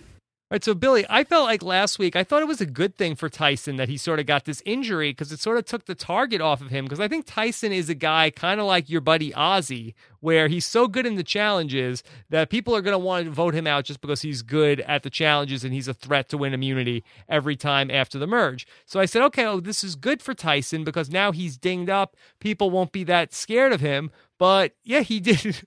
Even with one arm, he played in the challenge and he did pretty good. So, what's the point of having an injury that makes people think you're not threatening if you're still going to be good in the challenges? Uh, hello, Ryan, and uh, I, I completely agree with you, Rob. I, uh, on all on all points. I think uh, he had a a lucky a lucky you know happening there with the with an injury that'll heal quickly, uh, but an injury that's very visible with the arm in a sling. And then he goes and he shows that uh, injury or not, he's still a threat.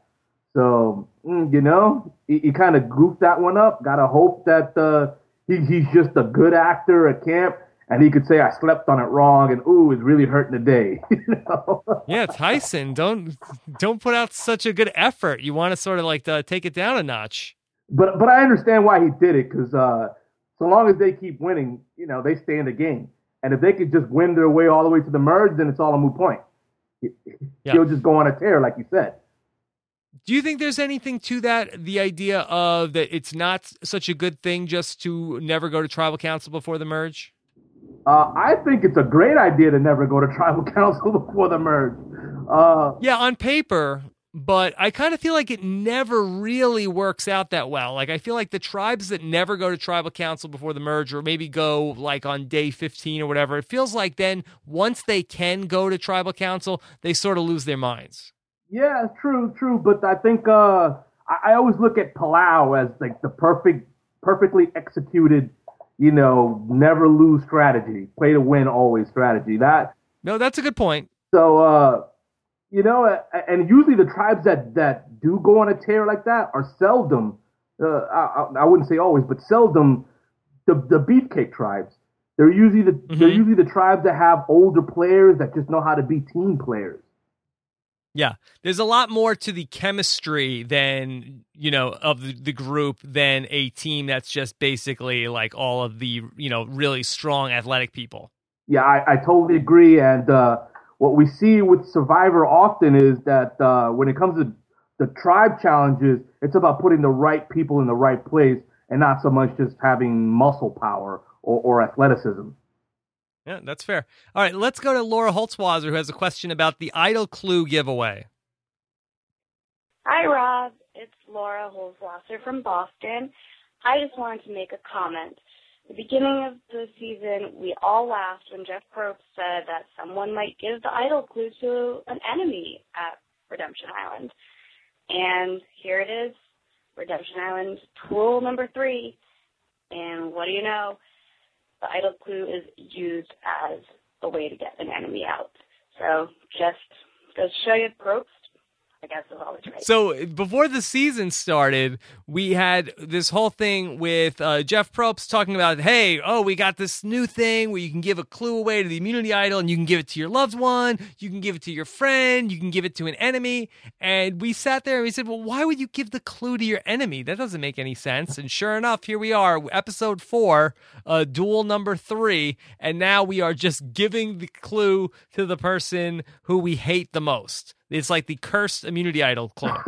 yeah. Well, hello, Laura, and uh, uh, geez, I, have to admit that uh, this is kind of a very backwards uh, type of strategy. Um, I, you know, at this point, I, I, would think that there would be enough people looking for it anyways without a clue. Uh, past seasons, you see people finding it without a clue. So yeah, maybe I guess the the clue itself is is more of a tool in, uh, in other ways than other just than just trying to find an idol. Billy, if you were out on Redemption Island with all of the other previous survivors and you had a chance to give the clue away, who would you give the clue to? Uh, with all the other previous survivors on on this uh on this No, uh, from uh, from all time. Oh, all time. Jeez. Who who would you give the clue to so they get voted out? So they get voted out. Ah, uh, you know, I could pick anybody from my tribe. Can we divide the clue up four ways? no, you have to give it to one person. Ah, uh, you know what? I'll, I would give it to JP Calderon because A, he wouldn't find it, and B, he would be dumb enough to take it. okay. there you go. All right. Uh, how about this? Uh, we have a question from uh, Vinny on the overarching uh, blood versus water strategy. All right, here's one more question. This comes to us from Daniel, and he has a conspiracy theory. Billy, you ready to put your tinfoil hat on? I'm ready to put it on. All right, here we go. From Daniel. Hey, Rob, my name is Daniel, and maybe you can help me out if I'm out of my mind or not, because I've noticed something really weird in the recent episodes. Whenever Jeff previews the challenge and you see the Dream Team doing it, the flag that ends up being the victor flag that's being risen up is the opposite of the team that's ending up winning. So, for example, in the preview, the show Tadhana go up, but then Galang won, and I noticed that happening even before Blood versus Water. So, my question is, does that make challenges far more predictable because you know he's gonna win? Or am I just wearing a tinfoil hat and it's just a conspiracy? Good job on the show. Take care. All right, Billy. So Daniel thinks that the producers of Survivor are ha- are having showing the dream team for whatever tribe does not win the challenge win the challenge in the walkthrough of how it goes. Do you think that this is possible, Billy? Uh, first of all, hello, Daniel, and uh, secondly, uh, you know, I, it could just be a curse, like the car curse. Remember, for the longest time, whoever won the car did not win Survivor. So uh, it could just be a curse. It could be some one of those quirky stats. well, are, do you think that the producers are trying to throw us off by they show the tribe that doesn't win win in the dream team sort of preview and then, then so then we don't think that tribe's going to win but then they do win? If the producers are doing that they are putting way too much thought and effort into something so insignificant. Well, Daniel's watching it, and so let's okay. Well, let's keep an eye on that for this upcoming week when they show. Jeff Probst says, "All right, so what you're gonna do is you're gonna swim through the hula hoop and then go through the tough nut, and then and then you'll unlock the bag with the puzzle pieces, and then raise the flag. And so we'll watch what flag gets raised or whatever whoever is shown winning the challenge, and then we will watch to see if they lose the challenge." Wow. Well, you know, if they always show the the the favorites tribe, uh, or I'm sorry, the family tribe winning, with the way things are going, it's always going to be, you know, the exact opposite. Because uh, they never win, and I don't think they're gonna win. right. so. All right. So uh, let me play one more question for you. This is from Holly, not Hoffman. Okay. Okay. Hey Rob, it's Holly, not Hoffman. I would like to direct your attention to April fourth, two thousand thirteen. 28 minutes 33 seconds left in the interview Uh-oh. with Sandra Diaz Twine. I asked if there would ever be a Survivor All Stars reunion on the podcast. You said probably not, but look forward to the Survivor Pearl Islands interview this fall. Well, it's this fall. Wondering if you're going to keep your promise to us. Still hoping for the Survivor All Stars reunion, though. Okay. Well, thanks again. Congrats on the baby. Oh, thank you, Bye. Holly, not Hoffman. Um, so Billy, this this question, and I got called out here from my podcast that I did with your friend and mine, Sandra Diaz Twine, back in the yeah. spring. And the question was, uh, would I be doing a Survivor Pearl Islands 10 year anniversary special, uh, like I did for Survivor Amazon 10 year anniversary special uh, back in the fall? And I did have every intention of doing a Survivor Pearl Islands 10 year reunion. The problem that came up, which I did not foresee in the spring, is that Rupert is was on this season of Survivor. So I, I, can't do the preview without Rupert. And then, you know, it's a whole thing with CBS that you're not supposed to interview the people that are on the current season, and his wife is still out there. So for me, with the Survivor Pearl Island season, I feel like the three people that need to be there, you need to have Rupert, you need to have Sandra, and you need to have Fair Play. And if you got if you got a couple of the others, I think that'd be that'd be gravy. If you had a Burton, if you had a Lil, uh, if you had a uh, Christa, um, you know, a uh, Andrew Savage, any of these things would be would be nice to have. But I think you need the big you need the big three in my mind. Yeah, yeah, no, I agree. Uh, hello, Holly, not Hoffman, but uh, um, geez, uh, it, it, you know, I think uh, uh, what, what what caught my ear was how how precise she was in, in calling you out with the yes. time and all. I'm like, whoa, that's yes, she's fact checking me. She and, is. That's hey, that's what the listeners of Rob has a podcast have to do. You can nail me. that. That's the great thing. Uh, you have a recorded. You, I can never deny I said something because you guys have the complete archives of. And, and here's the thing: I don't even remember ninety five percent of the things I've said on this show. So you could nail me with just about anything. Well, you know, I, I could barely remember yesterday. but uh, yeah. no, I love that that uh, I've often said that Survivor fans are very much like Star Trek fans. Uh, the the stereotypical Trekkie can can quote episodes and tell you what episode it was from for what season, and well, I think Survivor fans are the same way. There's some people, sure. Uh, there's probably lots of stuff people get fanatical about. Now, in fairness, that Holly, not Hoffman, was referring to her own question that she asked on that podcast, so she was invested in this. But I would love, I would love to do a Survivor Pearl Islands 10 year reunion and that's really that's what the holdup is is that rupert ended up being on this season of the show otherwise we would have done it in the spring and as for the survivor 10 year anniversary of survivor all stars I just feel like it's the kind of thing where the people that you know like i said with rupert and sandra and fair play that's who you need that's the quorum that you need for that. I feel like the quorum that you need for the survivor all stars is you need Robin amber. Um, I think you want to you want to go there with Lex and Big Tom, um, and then if you had like a you know you maybe you if you want to have a you know a Rupert, Kathy, Jenna Lewis, um, you probably could skip Shii Ann. Um, you, uh, but that's but that's the thing, and, and you know, it's like, hey, you know, Boston Rob, Lex, you, you guys want to talk about, uh, you know, Survivor All Stars, uh, with each other? I think you, you'd probably get the response, eh, thanks, I'll pass. Oh, oh, uh, definitely. yeah, having having a potentially awkward conversation with you, uh, for free uh, for no reason. Uh, yeah, I think I'm going to pass on that, Rob. So uh, we'll see. Maybe what we'll do is, um, in case there's th- that uh, the parties involved don't want to do a Survivor All Stars 10 year anniversary special, maybe we'll do the Survivor Pearl Islands anniversary special there, and then in that spot, and then in fall 2014 we'll do the Survivor Vanuatu 10 year anniversary special. And then we're Billy, we're closing in on the Survivor Cook Islands uh 10 year anniversary special. Yeah, yeah, we are. Um, when will that we're not be? That far away. Yeah, we're not that far away. Um, uh, you know, I think uh, with with uh, with my season, I think you probably have the easiest time getting people that like never talk to each other get together. well, when was your season? Uh, my season was 2006, so we still got a little ways to go. And was it in the spring or the fall 2006? The spring. The, okay. No, I'm sorry. I'm sorry. The fall. My bad. It shows you. Like I said, I can barely remember yesterday. yeah. Okay. Yeah. Even numbered. Um, are was, you sure? Was, are you sure it was, it was, the fall, Billy? Yeah, Survivor 13. Oh, got uh, odd number. Yeah, that's right.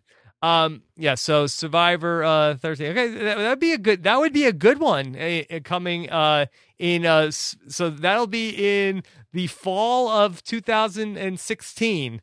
We'll yeah. get uh yeah, we'll get Yul, get Ozzy, get Penner, get Parvati, get Candice. Uh you, yeah, you uh, you'd probably want to get Cowboy as well. Um Wow. Yeah, yeah. Get, get, who knows? Who knows how far advanced the Google Hangouts will be? We'll probably have like a hologram of everybody in our house. yeah, you probably would. yes, Billy, you you'll have a, you you may get to see a holographic uh, Candice uh, sitting there on your laptop. Uh, you know, uh, hopefully, hopefully I'm not married at that point because then I'll probably catch a right hook.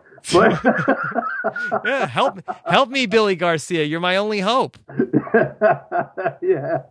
Um, you, you, know, uh, what's cool? What's cool about the reunions that you're doing is um, you get to see like uh, who, who who lets things go and who's still dwelling, and and uh, you get to see how personal this game really is sometimes. Because uh, even though they say it's just a game, I, I don't feel that way. This is the only game that you play 24 seven for for a month and a half. You know? it is weird that there are, you know, there are seasons where you know, ten years go by and people are still pissed off about stuff that happened ten years ago. Like, it's, I mean, it's not like it's not like fifty years ago, but still, um, you know, people people still get annoyed. All right, so Billy, let's talk a little bit about what our fellow survivors are saying on the uh, social media. Have you been tweeting a lot during the season? I've been doing live tweeting with the exception of last night. Um, I had a I have responsibilities with my Freemason lodge, and last night was one of those nights. But uh, otherwise, I have been doing live tweeting on all the episodes. Yeah. Um, all right. So, and and you are on Twitter. You are uh, twitter.com slash real Billy Garcia. That's correct. Oh, and, oh my God, Billy! You have so many. You have so many Twitter followers. I, Uh, you you have like uh, twenty thousand more Twitter followers than I do. Oh, really? I had no idea. Um, oh my God! Thank you, thank you, people. People love Billy Garcia. I've been told it's a cult following. yes. Oh my God. All right. So Billy Garcia is killing it on Twitter these days. Um, all right. Well, Billy, let's let's talk about what some of the other survivors are saying. So let's start off. How about uh, Denise Stapley uh, at Goofy Gal eleven seventy one? You like you like Denise? Yeah, she's great. She says that her husband's new man crush is. Do you have a Do you have a guess who Denise's new uh, man crush is? Uh, I'll take a stab in the dark and say Brad Culpepper. no, no, that's your man crush. That is. uh, Denise's new man crush is Tyson. Hashtag smartass. Hashtag survivor. Oh, okay. Well, you know, he's a likable guy. Yeah. Okay. So, what do you what do you think of that? Uh, You know, she's she's uh you know, well Tyson's known for like walking around wiggling his thing, you know, naked in, in past seasons, and uh, Denise is a sex therapist, so it kind of makes sense. she like she appreciates that. yeah. okay. Um, so how about uh, this is from Rupert. Uh, apparently somebody uh, tweet asked Rupert the question, Rupert, which one is your wife? Uh, and he and he said, uh, the one in tie dye. Hashtag Survivor. Did somebody didn't know who uh, which one is Rupert's wife? Uh, seriously, they must have a black and white TV or something. I don't know. I, I would think she's like the most obvious loved one out there. Jeez. you would think you would think so out of anybody. Some people don't know who uh, Rupert's wife is. All right, uh, Colton Cumby. Uh, oh. he was he was not happy, Billy. Really? He was he was upset after last week. Well, I wonder why. and he was not happy with Jeff Probst. And so uh, Colton tweeted last night at Colton Cumby uh, when you don't have a loved one to worry about, you can make moves like that. Guess you didn't think of that at Jeff Probst. And then he uses the hashtag uh, F you and your twists. Wow, wow.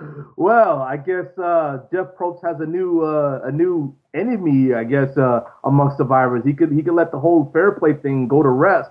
Yeah, somebody had asked this. Uh, I think on in the YouTube comments. Who does Jeff Probst? Who do you think Jeff Probst hates more, uh, Colton or fair play? What do you think, Billy? I think at this point it's Colton because uh, you know the, the, the beef that fair play and and and and, and Jeff Probst had was so long ago it's gotta, you know, it's gotta, it's gotta have dissipated over time.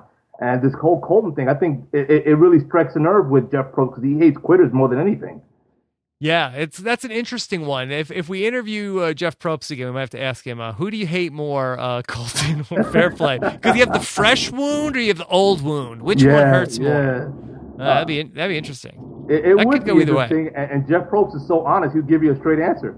Yeah, I think if you asked him, I think he might say, no, I don't hate Colton. I just think that it was, you know, uh, that was, you know, a, a, lame move that he did on the show to come back, and you should own it. If that's why you want to be, if you can't hack it, why do you come back? And I think he would he would play it like, well, I'm not going to give him the satisfaction of letting him think that I care enough about him to hate him. I like that. that. That's a slick move, but uh, you know, uh, I I understand why there was animosity at the moment when it happened uh, on the part of Jeff Probst because they really do invest a lot into every survivor that goes to play. Mm-hmm. It's, it's Yeah. not yeah, it's not like uh, you know that we pay our own way to get there and we we reimburse them for the entire casting process or anything like that. Yeah. So, You know, Billy, I was thinking about this the other day. You know, we, we have, I don't want to get political here, but, uh, you know, we have the whole big government shutdown happening and, you know, not to get into, not, not to get into uh, the specifics or anything like that, but basically you have, you know, people who are, who are in Congress and who don't like what's going on and, you know, they don't want to, they don't want to sign a budget. And so basically they're able to s- completely stop the government. So I was thinking about this in terms of Survivor, and if there was could potentially be a Survivor shutdown.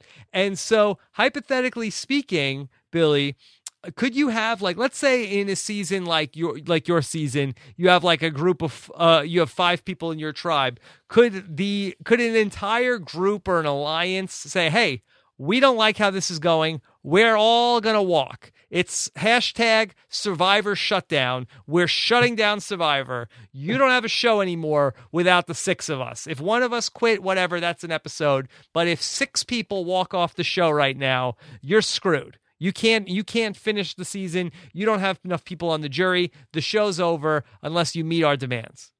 Uh, I'll give you some history here. Survivor Borneo. It damn near happened where they had upped the ante so much in rewards, and then they hit them back with, "All right, you'll win a Snickers this time." They damn near stopped the show.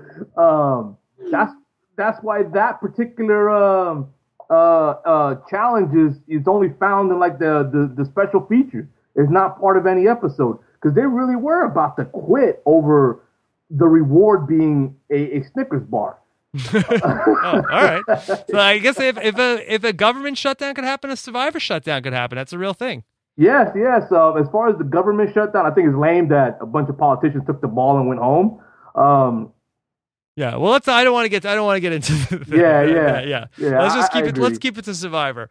Um, but anyway, all right. So uh, here is a, and then Colton has another tweet. Uh, now Colton does not like the Aras. He took some shots at Aras on the podcast oh. last week, uh, and then he tweets last night. Oh look, uh, I guess he said, "Oh look, Aras doesn't know how to steer the boat again." Hashtag Survivor. He's not digging Aras. I like him. Yeah, yeah. You know, uh, uh, Colton's probably going to nitpick every little thing that they do, but uh, you know they're winning. what do you want? What do you what? It's not enough to win. They have to win like uh, by by record distance or something. Yeah. Uh, yeah, I wouldn't. I totally uh, understand Colton being a little sour, especially with the way uh, uh, it was very harsh the way uh, Jeff Probst uh, sent them on his way. Yeah. So uh, here's from Gervase, and Gervase is new to Twitter this season at Say Jerv. Uh, he tweeted uh, the other day to at Rob Cesternino and said, "Congrats, man! Tell my nephew Uncle Jerv says what's up." How do you like that? Wow, wow. Uh, uh, nephew, I would have never known you two were related. yes, I, will tell Dominic. Uncle Jerv says, "What's up?" I wrote back to Gervase says, "Thanks, Gervase. Uh, I didn't get a big cigar like you got on Survivor Borneo, but it's much appreciated." that's good. That's good. I mean, but that, that's how crazy the first Survivor was. Gervase had a kid on Survivor, and they told him, and they gave him cigars. yeah. he got like a, a, letter in the mail, like, uh, "Hey, Gervase, your kid is born," and, just, and he had like a cigar. He's like, "Yes, my kid is born." Uh, he, like uh, that's crazy. Well, at least it got rid of the taste of rat. I, I guess so. It's just weird. You get like uh, you get you know some some updates from uh, the outside world there. Okay. Yeah. Um, so here we go. Always feisty on the Twitter. Here's a uh, survivor at Eliza at E Orlins. Eliza. All right, uh, Eliza. She always has a lot to say. Yeah. She tweets, um, "Why did they put Ciera on the puzzle again? Clearly, this girl isn't the sharpest knife." Dot dot dot. well, you, you know, um, I think uh, I, you, you really can't tell because of the edit, but often in, on, on on Survivor, you get people step back instead of step forward. Uh, we saw it with uh, with Russell Swan's tribe, where everybody was like, "Don't put me to do this, don't put me to do that." They step back, and so by default, someone ends up doing something that uh, they probably should shouldn't be the one with that responsibility. Uh, in Russell Swan's case, he ended up having to do everything, and one person can't win a, a challenge by himself, a tribal challenge by themselves. I think with uh, with Ciera, it could have been a case of people just saying, uh, "I'll do the the muscle part," or "I'll do this part," or or "Don't put me to do that." Step backwards. So, so I think she, she might have got it by default. Why do you think Eliza? She just is. Um, she Eliza feels like she's good at puzzles, and she doesn't like that Ciera is, is stinking at the puzzles. well, you know, uh, uh, Eliza's very outspoken. I gotta give her that. She and she owns up to what she says. Okay. Uh, but uh, yeah, I think Ciera, in all fairness to her, I don't think it's that she stepped up and said, "Oh, put me to do the puzzle again. I want to redeem myself." I think is she got it by default. Uh, Laura Morett stepped up to Ciera's defense and said, it's tweeted to at E Orlins, incorrect. Her mom is just brilliant. Beat v- uh, Vytas too. just kidding. Yeah. Yeah, you know, uh, Laura, she uh, she is good at puzzles. She we've seen it a couple times. Uh, it clearly it clearly is not something genetic. All right. Uh, here's uh, at Sophie Clark. Oh, uh, Sophie at Sophie G Clark. Uh, she tweeted. Uh, she quotes Brad Culpepper, who says, uh, "You made a wrong decision in trusting me. Is really not the best thing to say pre-merge slash maybe ever."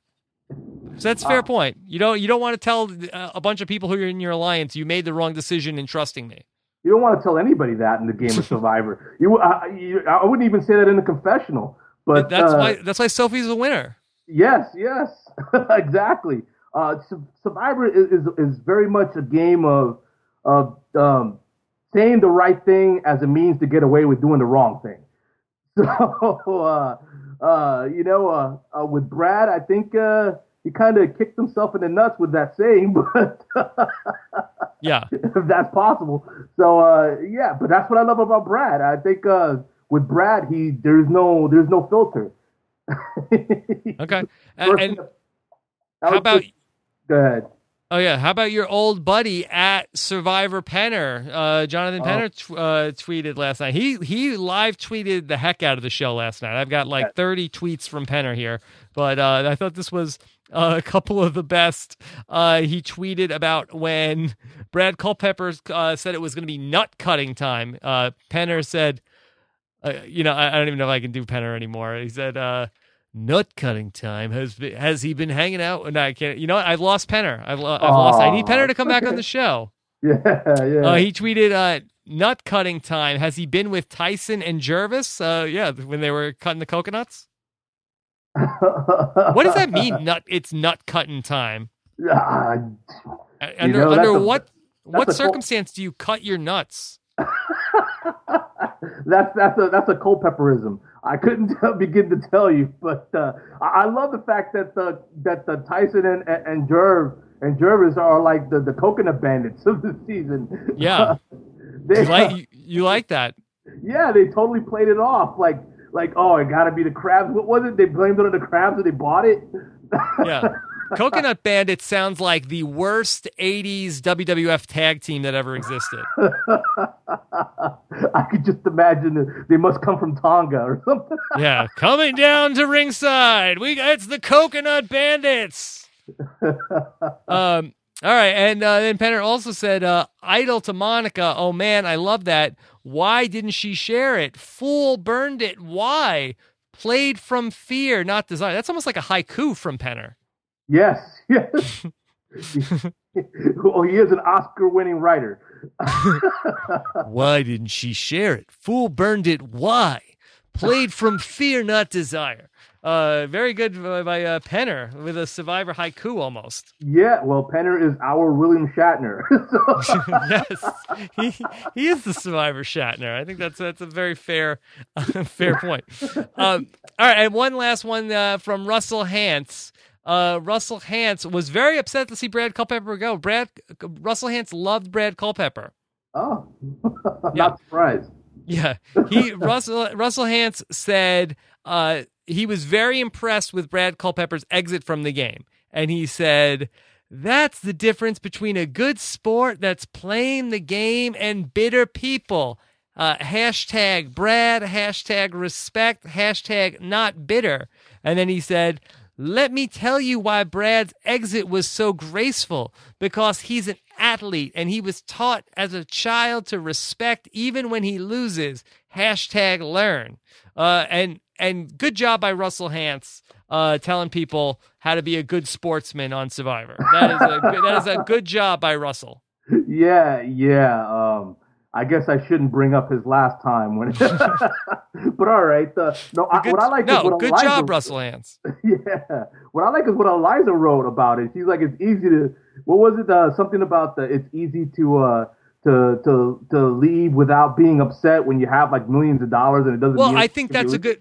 Hey, look, I think that's that's a very fair point. And I said the same thing myself, but I think it speaks to um, being putting people who are uh, well off financially on this show because uh, much like Brad Culpepper, much like a Jeff Kent, and I'm sure this is not always the case for every one of those guys. You have a Dan Lembo uh, who does who does who doesn't care, but you have people who are you know competitive and well off financially, where the money is not going to uh, you know really affect their lifestyle um, that much they're going to, you know, these are people who want to play hard. And then at the end of the day, when they lose the game, they say, hey, good game. You know, no harm, no foul. I'm not mad at you. And I think those are really, that's the ideal people you want to have on Survivor. People who are going to play hard and not be super bitter when they lose. I think that maybe we can go back and I think the people who are the most bitter when they lose, I think are the people who are maybe uh maybe might have been counting on that money